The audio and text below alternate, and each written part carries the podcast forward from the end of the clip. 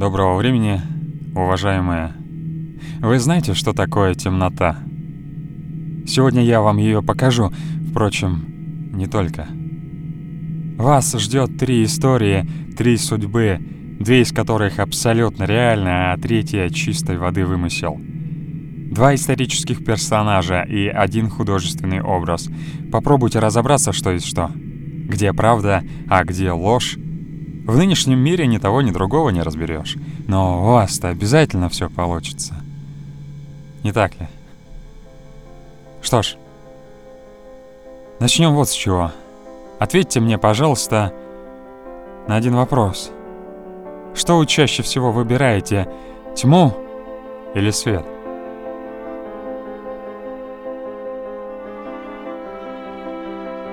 Конечно же, я имею в виду борьбу добра и зла. Но не в тех грандиозных масштабах, о которых вы, возможно, подумали. Ведь, согласитесь, главные битвы происходят не на поле брани, где взрываются снаряды и проносятся пули. Противостояние добра и зла впервые проявляется не на фронтах боевых действий, не в драках, не в многочисленных комментариях, не в ссорах, не в спорах и даже в судах главные битвы не происходят. Главные битвы добра со злом совершаются в наших сердцах. Вот где все начинается, не так ли? И самый маленький человек может быть самым великим неизвестным солдатом этой грандиозной, бесконечной, душераздирающей войны. Где-то в глубинах самого себя. Но, к сожалению, о самых великих победных битвах в истории мы никогда не узнаем. Ибо если человек победил зло внутри, оно никогда не выльется наружу.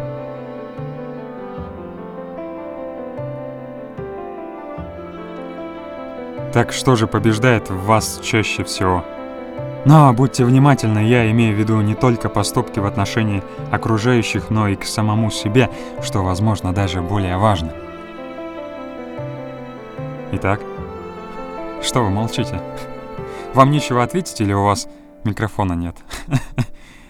А. Что ж, для пущей наглядности предлагаю кнуться в темноту. И вы слышите?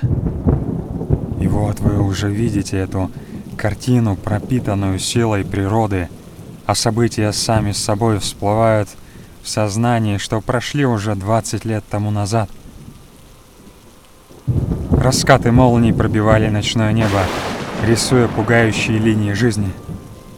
Дождь не лил, но будто бил землю каждой каплей. Хлесткие удары ливня обрушивались азим, словно удары плети о спину насмерть осужденного — а земля будто кричала, и мелкие куски грязи от страшно крупных сегодня капель падающего дождя разлетались вон, как кожа и кровь от ударов хлыста по спине несчастно казненного. Страшный ливень и холод, содрогающий все внутри. В воздухе чувствовалась примесь озона, придававшая ему свежесть, но дышать полной грудью совсем не хотелось, ибо каким-то чувством ненависти было пропитано все вокруг. Так казалось. Возможно, потому что из той канавы долетал терпкий и чуть с кислинкой бьющий в нос запах пота. Именно там, в мокрой траве, лежала бренная дева, совсем молодая, 18 от роду лет. Черная короткая порванная юбка и разорванные колготки. Синяки на бедрах, черная до пупка майка и почти сорванная кожаная куртка, красный порез на левой щеке и растрепанные грязные кудрявые волосы. Пьяный бред. Что произошло? От количества выпитого не помнила и она. Да и неважно уже, кому такая нужна. Была со всеми и ни с кем. Хотелось все и сразу, а в результате ничего. Одна канава принимает ее тело теперь.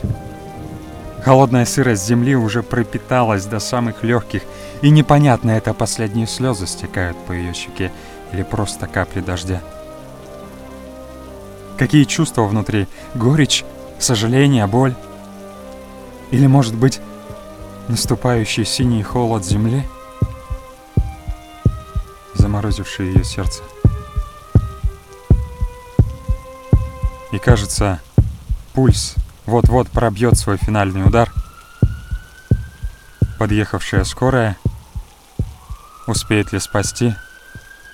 Нет, уже не ее, ее сына.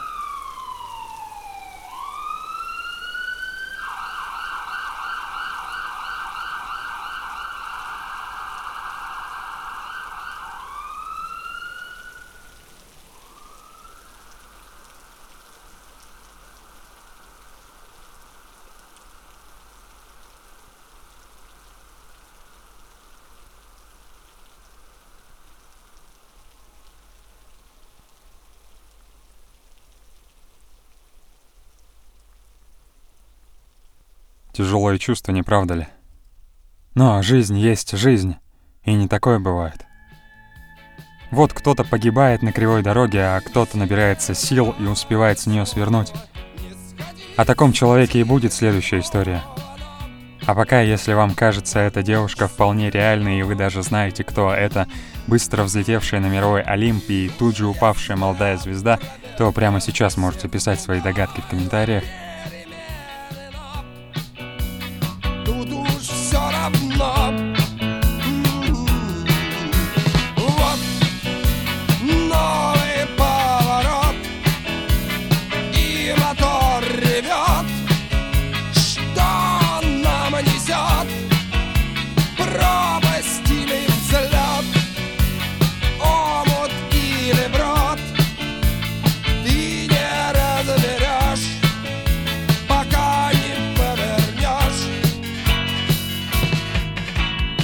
А тем временем мы начинаем новый виток мысли блудства, который перенесет нас в эпоху, что прошла полтора столетия тому назад. И вот мы уже оказались с вами в центре Европы. Как вы видите, перед нами тот самый человек, чья книга, написанная им в конце жизни, уже через несколько десятилетий станет настольной книгой Адольфа Гитлера. Интригующее начало, не правда ли? Но сегодня не об этом речь.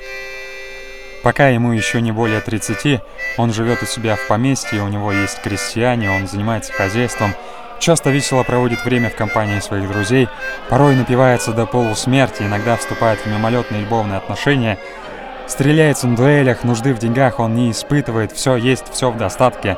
Он молод, красив, нравится женщинам, порой устраивает выходки, от которых у его соседей волосы дыбом встают. Да он чертов сумасшедший юнкер — говорят о нем, он абсолютно свободен. Но вот ему уже четвертый десяток, и он понимает, что ему 32 года, а он все еще не нашел себя в этой жизни.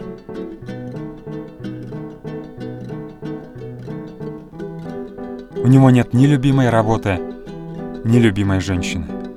Он не сделал ничего значимого в этой жизни, чем можно было бы гордиться. Ничего. У него нет даже того, кого можно было бы любить, с кем жить, кому дарить себя. Этот период жизни в своих воспоминаниях он прозовет безвольным плаванием под властью семинутной склонности. Как сочно звучит, не так ли?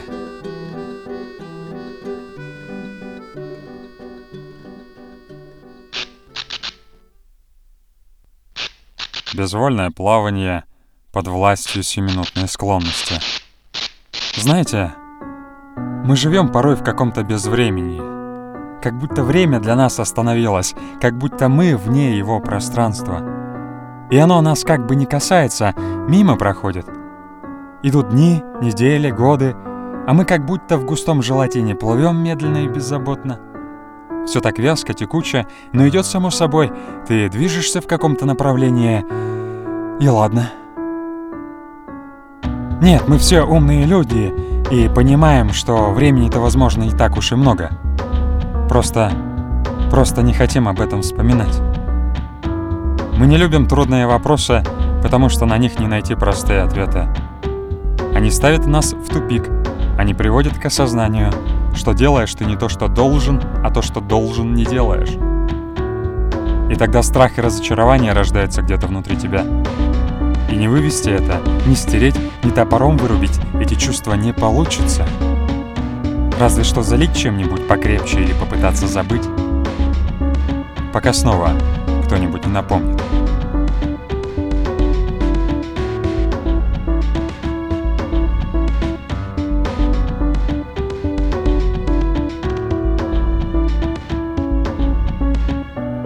Так и наш герой поступал. Пока, наконец, не нашел любимую женщину и не набрался сил взяться за любимую работу.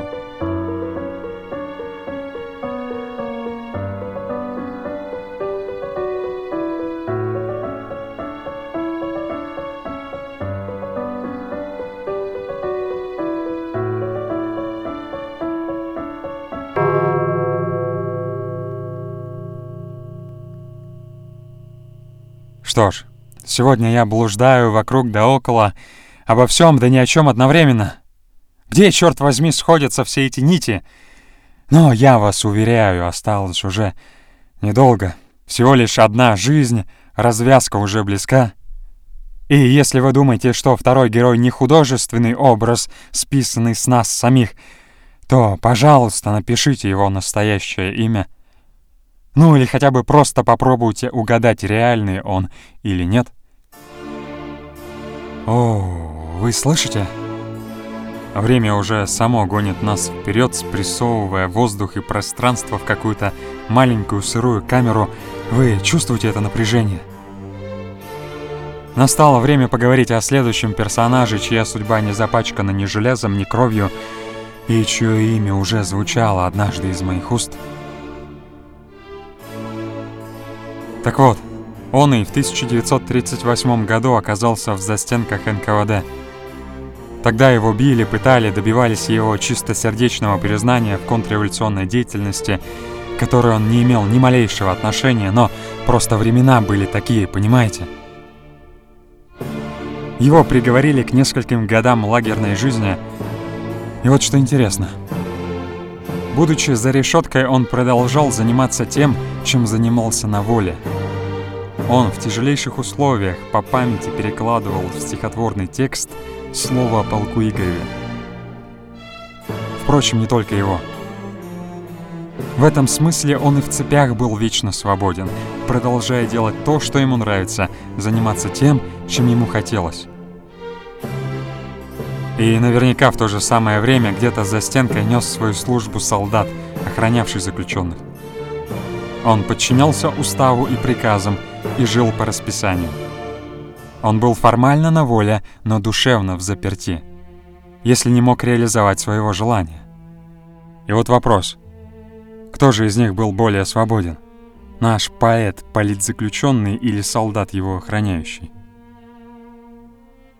А вам не кажется, что в нашей жизни часто происходит наоборот? Каждому из нас когда-то приходилось заниматься нелюбимым делом и одновременно мечтать о том, чтобы он лучше делал вместо этого. Однако вот не каждый, став свободным от первого нелюбимого, берется за второе желанное. А что же появляется вместо этого последнего? Ну не знаю, обычно фигня какая-то, а точнее тоже желание, но куда более низкого порядка. Что же такое случается? Неужели свобода нас развратила? Или просто дала возможность проявить себя тем, кем мы являемся на самом деле? Что же лучше тогда? Иметь надзирателя над головой, что будет руководить нашей жизнью, определять границы дозволенного и пинать нас к нашей мечте. Или быть абсолютно свободным, отдавшись под власть своих желаний и чувств. Или, быть может, самому себе стать надзирателем. Но я думаю, вы сможете определиться с этим и без меня. Каждый выбирает по себе, как говорится.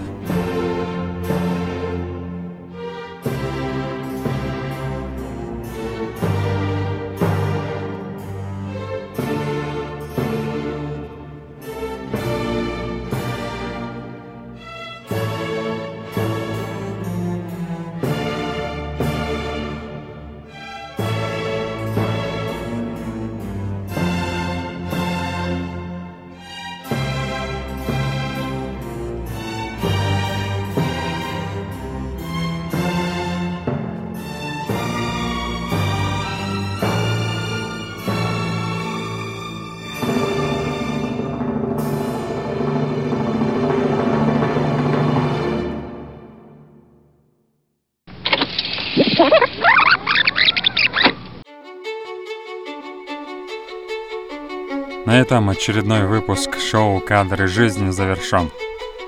Если вам кажется, что вы узнали реальных людей по одному лишь кадру из их жизни, пишите свои версии в комментариях.